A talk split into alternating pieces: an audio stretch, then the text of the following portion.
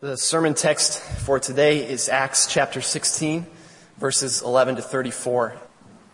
Acts 16, verses 11 through 34. So, setting sail from Troas, we made a direct voyage to Samothrace and the following day to Neapolis, and from there to Philippi, which is a leading city of the district of Macedonia and a Roman colony. We remained in this city some days. And on the Sabbath day, we went outside the gate to the riverside where we supposed there was a place of prayer. And we sat down and spoke to the women who had come together. One who heard us was a woman named Lydia from the city of Thyatira, a seller of purple goods who was a worshiper of God. The Lord opened her heart to pay attention to what was said by Paul. And after she was baptized and her household as well, she urged us, saying, if you have judged me to be faithful to the Lord, come to my house and stay. And she prevailed upon us. As we were going to the place of prayer, we were met by a slave girl who had a spirit of divination and brought her owners much gain by fortune telling. She followed Paul and us, crying out, These men are servants of the Most High God who proclaim to you the way of salvation. And this she kept doing for many days. Paul, having become greatly annoyed, turned and said to the Spirit, I command you in the name of Jesus Christ to come out of her. And it came out that very hour. But when her owners saw that their hope of gain was gone, they seized Paul and Silas and dragged them into the marketplace before the rulers. And when they had brought them to the magistrates, they said, these men are Jews and they are disturbing our city. They advocate customs that are not lawful for us as Romans to accept or practice. The crowd joined in attacking them, and the magistrates tore the garments off them and gave orders to beat them with rods. And when they had inflicted many blows upon them, they threw them into prison, ordering the jailer to keep them safely. Having received this order, he put them into the inner prison and fastened their feet in the stocks. About midnight, Paul and Silas were praying and singing hymns to God, and the prisoners were listening to them. And suddenly there was a great earthquake so that the foundations of the prison were shaken. And immediately all the doors were opened and everyone's bonds were unfastened. When the jailer woke and saw that the prison doors were open, he drew his sword and was about to kill himself, supposing that the prisoners had escaped. But Paul cried out with a loud voice, do not harm yourself, for we are all here. And the jailer called for lights and rushed in, and trembling with fear, he fell down before Paul and Silas. Then he brought them out and said, Sirs, what must I do to be saved? And they said, Believe in the Lord Jesus and you will be saved, you and your household. And they spoke the word of the Lord to him and to all who were in his house. And he took them the same hour of the night and washed their wounds. And he was baptized at once, he and all his family. And then he brought them up into his house and set food before them. And he rejoiced along with his entire household that he had believed in God. Let's pray. Father in heaven, may all of that kind of thing happen here in these twin cities and around the world. Amazing works of God. But here we are now, Lord, and we're wrapping up this little series. And I pray that treasuring Christ together, our little strategy that we have on this little tiny spot on the planet, will be understood. And for those who count this church home, may it be embraced with joy and may all of its needs for North Campus, downtown campus, South Campus be met and met quicker than anybody thinks is possible. I ask this in Jesus' name. Amen. So, third and final message on this little three-part series on treasuring Christ together, the name that we've given the last five years or so to the strategy for fulfilling our mission as a church. Remember I A couple weeks ago said if you like cosmic flow charts, here's one. God, creator, infinite, immutable, absolute, no beginning, authoritative. Under God, His Word. He spoke and He inspired a book. And this book is our infallible, inerrant, sufficient charter for life and doctrine. And underneath that, leaders are called to try to distill this into livable words, mission statements like, we exist to spread a passion for the supremacy of God in all things, for the joy of all peoples through Jesus Christ. But you can't stay God, Bible, mission statement. It still doesn't have traction yet on the ground for how you do church. And so you add a strategy, fourth element in the cosmic flow chart to that, and it goes like this the means by which we will pursue that mission statement is we will multiply campuses, plant new churches, and care for the poorest of the poor through what we call the global diaconate. Those three pieces. We will uh, pursue lost people and manage growth by multiple campuses, not building a bigger one downtown. And we will pursue evangelism and pursue managing growth by planting new churches and we will keep our heart on the poorest of the poor around the world with what we call the global diaconate. And in this last message, the focus is on church planting and the global diaconate or the poorest of the poor. First, eight observations about church planting and eight observations about the poor. Number one, church planting. Number one, there are 195 million non-churched people in America, making America one of the top four largest unchurched nations in the world. Number two, in spite of the rise of mega churches, no county in America that we know of has a greater church population than it did 10 years ago. Three, during the last 10 years, combined communicant membership of all Protestant denomination declined by 9.5%, while the national population increased by 11.4%. Number four, each year, 3,500 to 4,000 churches close their doors forever, while only as many as 1,500 new churches are planted. Five, there are now nearly 60% fewer churches per 10,000 persons in America than there were in 1920. 1920, 27 churches for every 10,000 Americans. 1950, 17 churches for every 10,000 Americans. 1996, 11 churches for every 10,000 Americans. Number six. Today, of approximately 350,000 churches in America, four out of five are either plateaued or declining. Seven, one American denomination recently found that 80% of its new converts came in the churches that were less than two years old. Which leads, finally, number eight, to the observation by Peter Wagner and others, quote, the single most effective evangelistic methodology under heaven is planting new churches. This is not a small thing. Poverty. Eight observations about world poverty. One, 1.5 billion people around the world live on less than a dollar a day. Two, more than 1 billion people do not have access to clean water.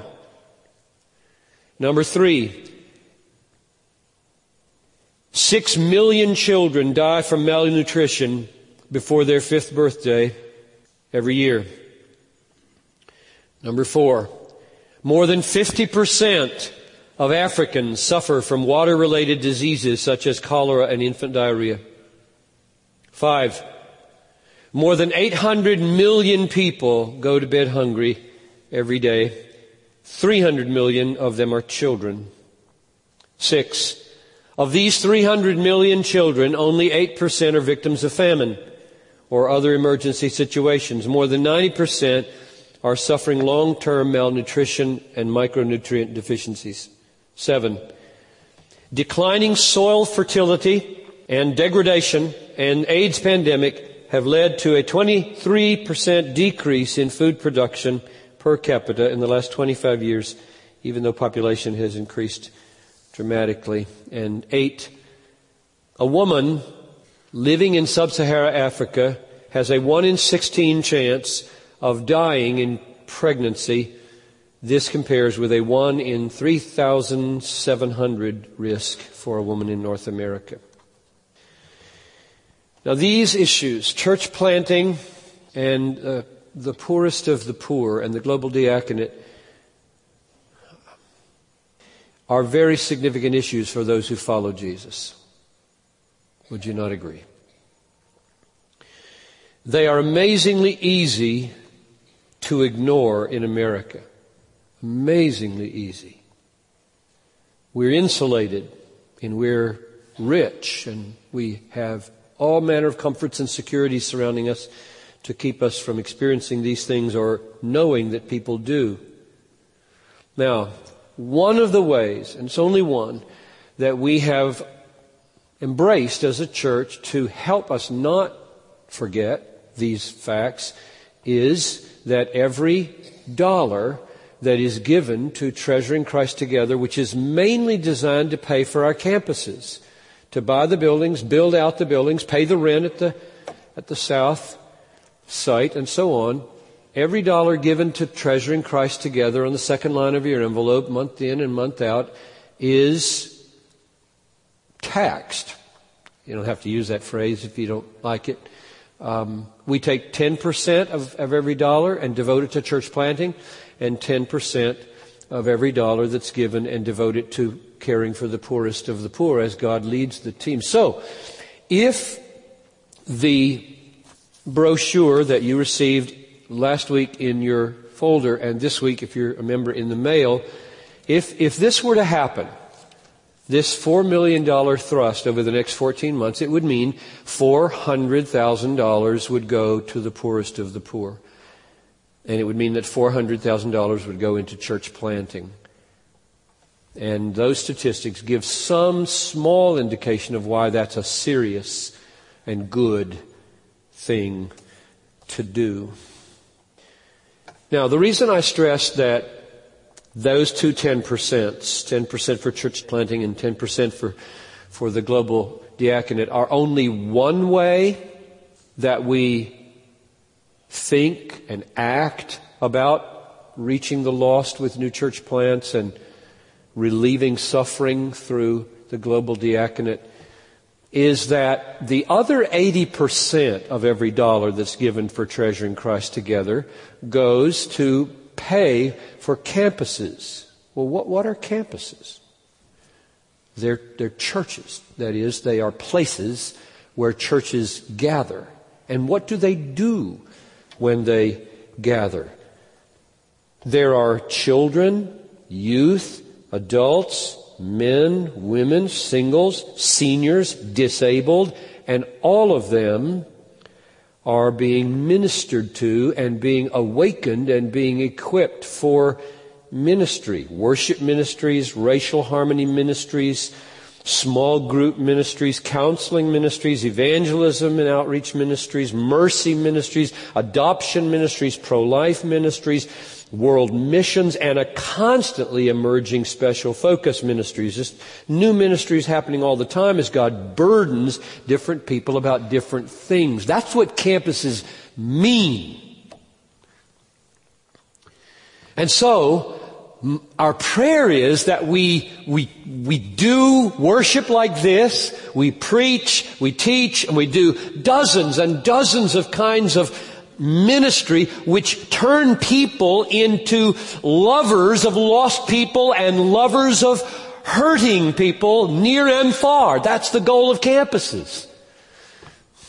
So when 80% goes to to spread the church to Burnsville and Mounds View and West and, and East someday. The point is not that that's different than the goals of church planting and the global diaconate.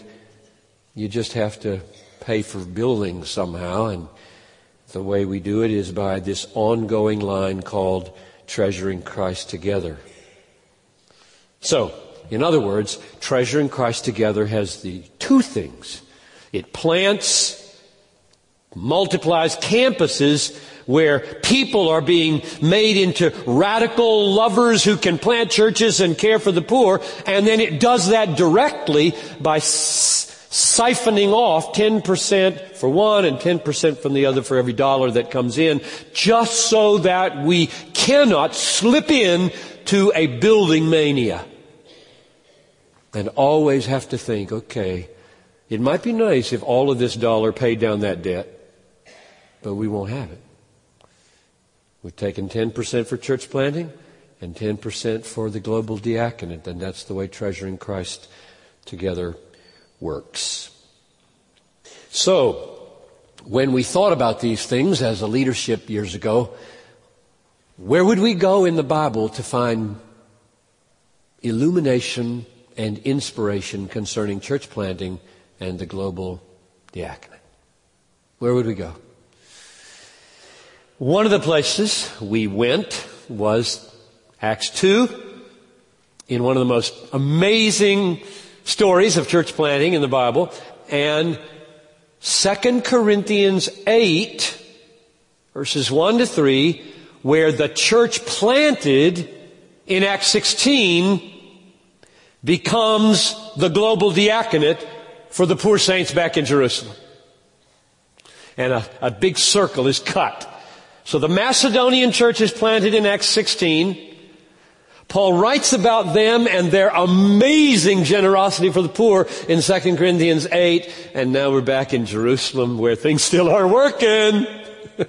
Remember last week's sermon? We got this organization. We're going to make church happen in, for 10,000 people in Jerusalem. And I said it didn't work. So they had to fix it in chapter 6. Well, here we are 20 years later. It's still not working.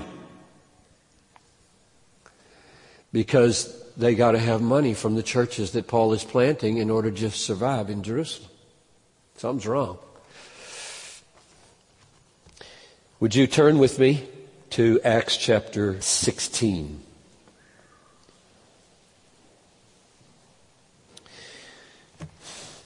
The church in Jerusalem helped plant the church in Antioch. We know that from chapter 11. They sent Barnabas down there because some things were happening, because people had gone there, because of the suffering that had happened because of Stephen, and a church had come into being amazingly, and so they send son of encouragement, Barnabas, and Barnabas goes there and spots what the need is. We need Saul. So he goes up and he gets Saul and they come down and for years they work together in Antioch to take this baby church and turn it into a what? A missionary sending base. And in chapter 13, this church now a few years old fasts and prays and they send their best teachers away, namely Barnabas and, and Saul or Paul to do the first missionary work. And then later on, there's this falling out. See how everything breaks down? Falling out between Barnabas and and uh, and Paul, and they can't get their act together, and so they split up. Sad, sad. From the get go, this church has been this way. We're this way. You're this way. We can't figure out how to love as we ought to love. But God blesses imperfect people. So now you got Paul and Silas doing their thing, and you've got Barnabas and whoever he has going to do his thing, and two missionary trips instead of one because they couldn't agree on how to treat John Mark. So here we're picking it up on the second missionary journey, and Paul, here's a vision. Come over into Macedonia and help us. Now, here's Turkey, here's Greece, and this little jump over there is Macedonia. So Macedonia is northern Greece, where Philippi is as the main city, and a little farther down Thessalonica. And that's where we're picking it up here in verse 12. Verse 12 talks about the chief city in Macedonia being Philippi.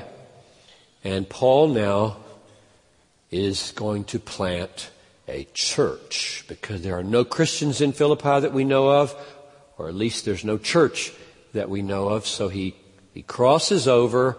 What do you do? How do you start? Where do you even go? And you go to a ladies' prayer meeting, right? go to a ladies' prayer meeting by the river. So let's pick it up at verse 13. On a Sabbath day, we went outside the gate to the riverside where we supposed there was a place of prayer and we sat down and spoke to the women who had come together. So that's a good place to start. Let's see if God will do something here. Verse 14. One who heard us was a woman named Lydia from the city of Thyatira, a seller of purple goods. So this is a businesswoman who was a worshiper of God. That means she was a Gentile and she went to the synagogues and, and, and worshiped the Jewish God as a Gentile. The Lord opened her heart to pay attention to what was said by Paul. And after she was baptized, and her household as well, she urged us, saying, If you have judged me to be faithful to the Lord, come to my house and stay. And she prevailed upon us. So, first member of the first church of Philippi is a businesswoman and her household. Number two, on his way through the city, Day after day, Paul ran into a problem. This girl, demon possessed, and used by her owners to make them money because she could evidently tell fortunes in this demonic way, kept feeling her spirit stirred. These men are servants of the Most High God. She's, she, the devil in her is recognizing these guys are they are real, the true God speakers, and this is coming out of her prophetic mouth, which is annoying Paul. Very, very much. Verse 16. As we were going to the place of prayer, we were met by a slave girl who had a spirit of divination and brought her owners much gain by fortune telling. Verse 17. These men are servants of the Most High God who proclaim to you the way of salvation. Now that went on for days, Paul said.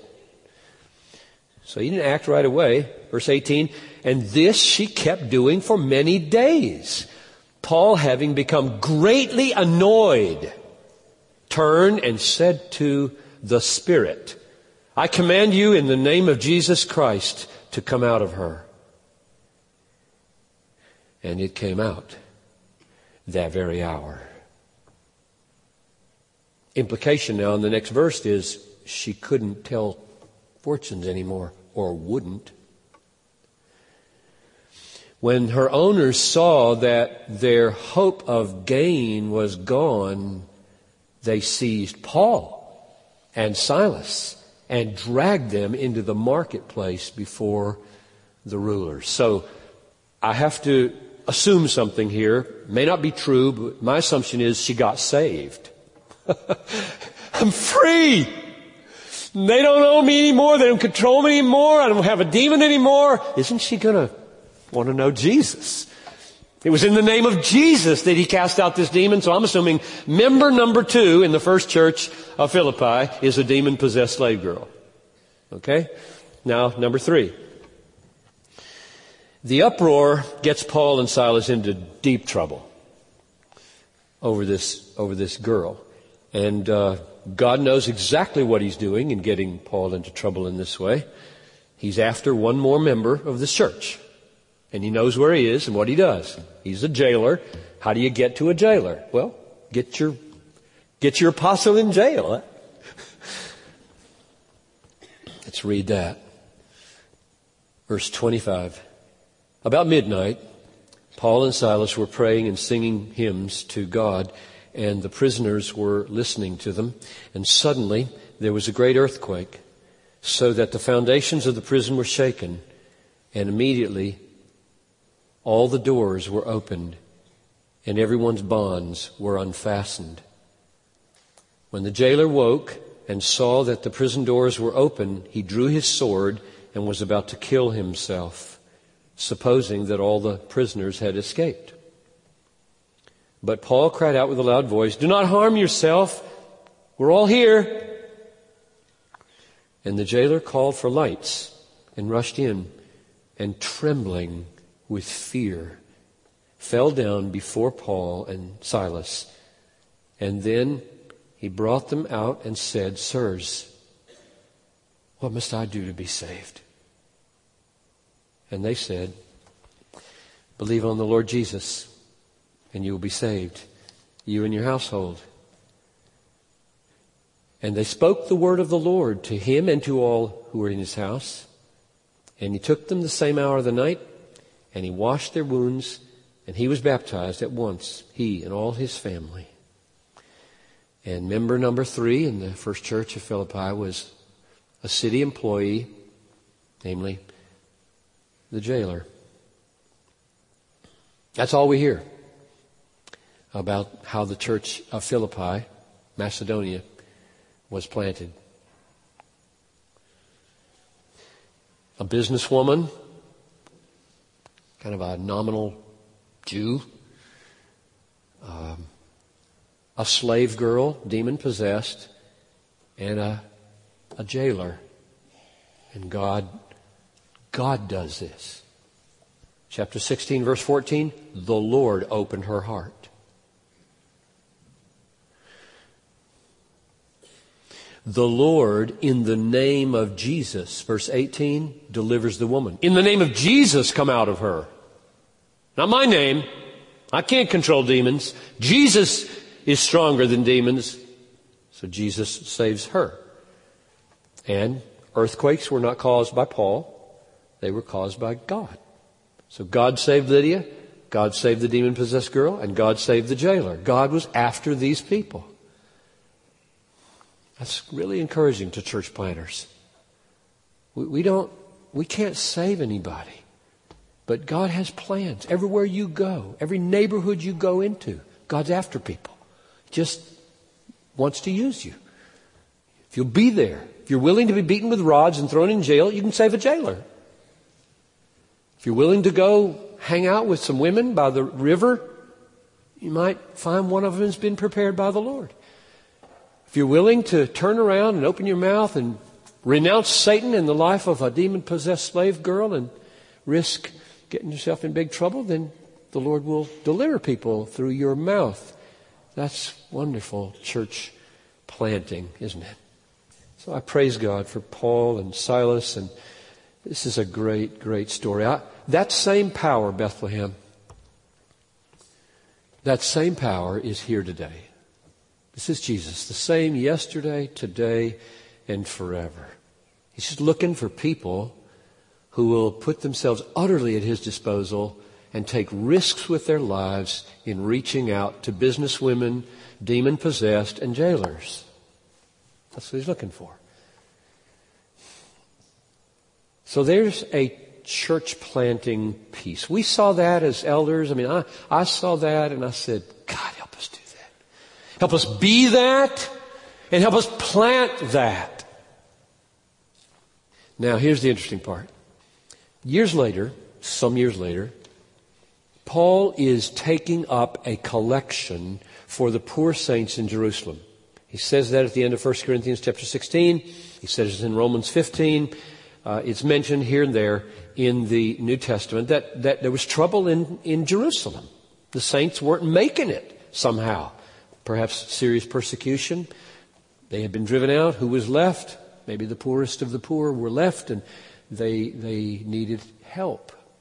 So Paul had promised Peter, by shaking his hand, we will remember the poor as we do our ministry. And he's taking this collection. Well, he's writing a letter to the Corinthians, Second Corinthians, and I invite you to turn to Second Corinthians 8. He's writing this letter to, to the Corinthians and he's trying to do what I'm trying to do in these three messages. Motivate them to give. okay?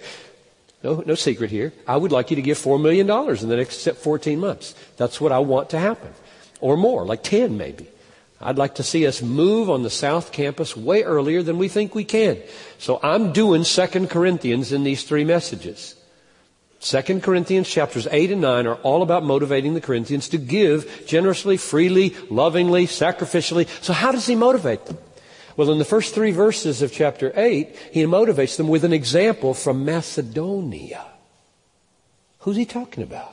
He's talking about Lydia and this girl who was delivered from the demons, and the jailer, and whoever else has gotten saved in the meantime. Philippi was Paul's favorite church. This church sent him money. This church supported him. He loved this church. He wrote the most happy letter in the New Testament to this church, Philippi. Now I want you to see the most beautiful picture I've ever seen of any new church in the first three verses of 2 Corinthians chapter 8. Let's read it together. And I just want to be this. I want to be this as a person, and I want us to be this way as a church. We want you to know, brothers. So now, that's you Corinthians. Okay? We want you Corinthians to know about the grace of God that has been given in the churches of Macedonia. Well, there are only two that we know of. There may have been more. Thessalonica and Philippi. And Philippi was the big city, main city.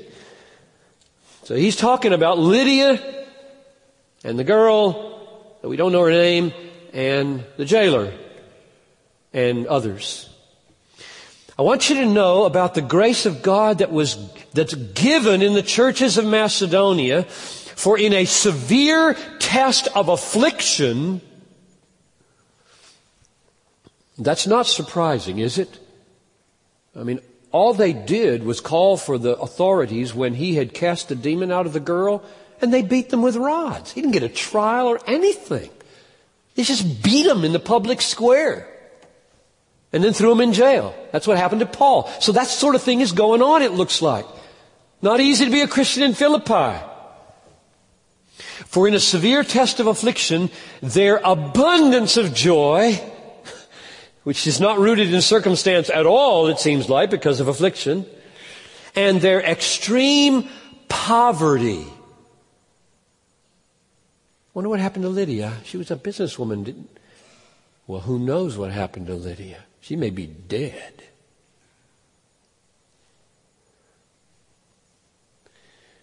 Her children may have become so angry at her. I mean, it says it baptized her houseboat, but Maybe somebody just robbed her blind. We don't know. I'm just speculating that extreme poverty marked this church. The jailer, the demon possessed girl, and Lydia and those around them were not wealthy people. For in a severe test of affliction, their abundance of joy and their extreme poverty have overflowed in a wealth of generosity on their part. Isn't that amazing? Their affliction and their poverty in joy overflowed in a wealth of generosity. For they gave according to their means, as I can testify, and beyond their means of their own accord. No coercion here, neither at Bethlehem nor there, no coercion, just plea. Begging us so now this is the poor people who are afflicted begging Paul, begging us earnestly for the favor of taking part in the relief of the saints. Evidently, Paul had known their poverty, known their affliction, and told them they'd given enough, and they begged to let them give more. These people are really strange. Wonderful people. The kind of people I'd like to be. So that if, if, if I have affliction in my life, whether natural affliction or externally brought from unbelievers' affliction.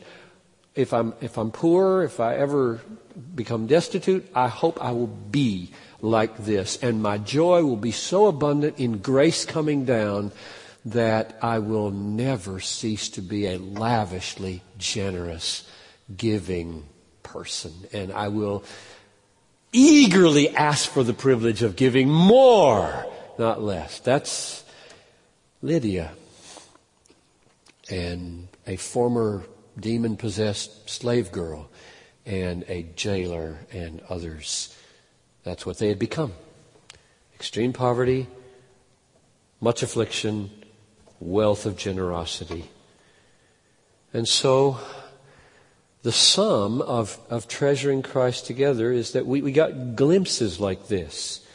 Glimpses of how they loved the poor and cared for the poor and were lavishly generous to the poor. They were a brand new church, or they had once been a brand new church, and they're still poor and they were still afflicted. So you got church planting, you have lavish uh, generosity for the poor. Paul takes it back to Jerusalem, and the circle is completed. Jerusalem plants Antioch. Antioch sends Paul and Silas. Paul and Silas plant Philippi. Philippi gives generously to the poor saints. Paul takes it back to the church in Jerusalem. An amazing cycle of love and sacrifice. Amazing.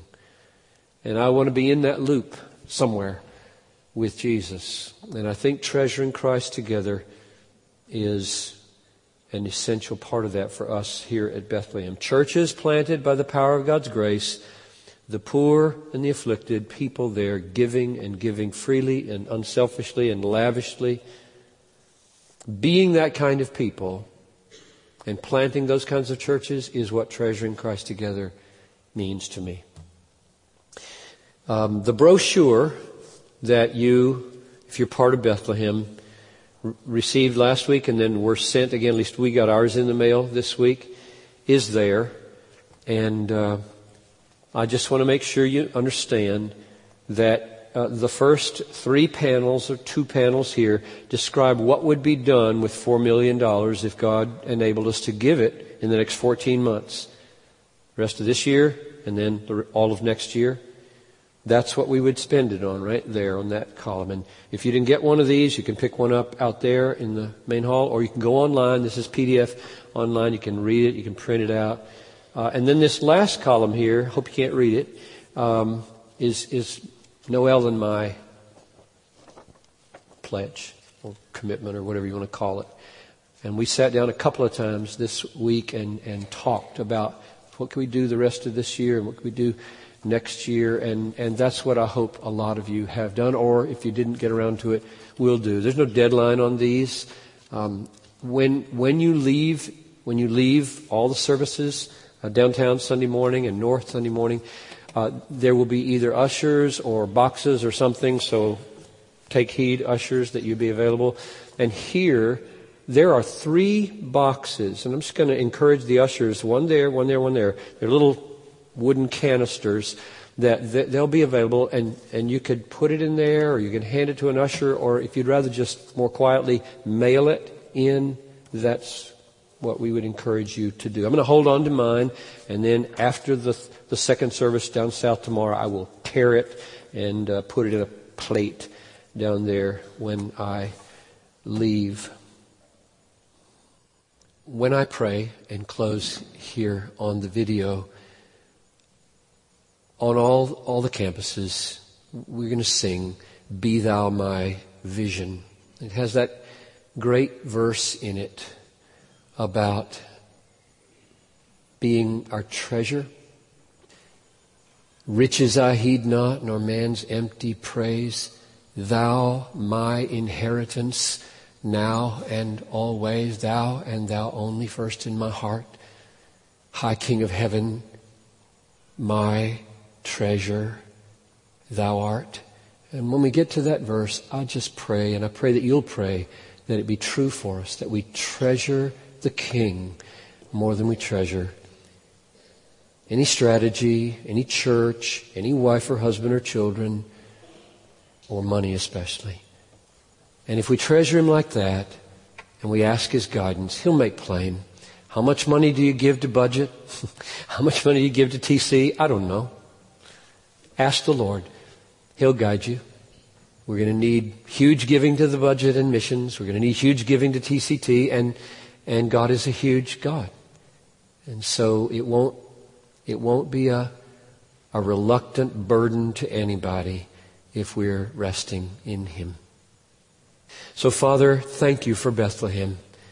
I've walked through these seasons a dozen times in the last 28 years as we have paid and paid and paid for more and more churches, more and more missionaries, more and more poverty, and more and more buildings, yes.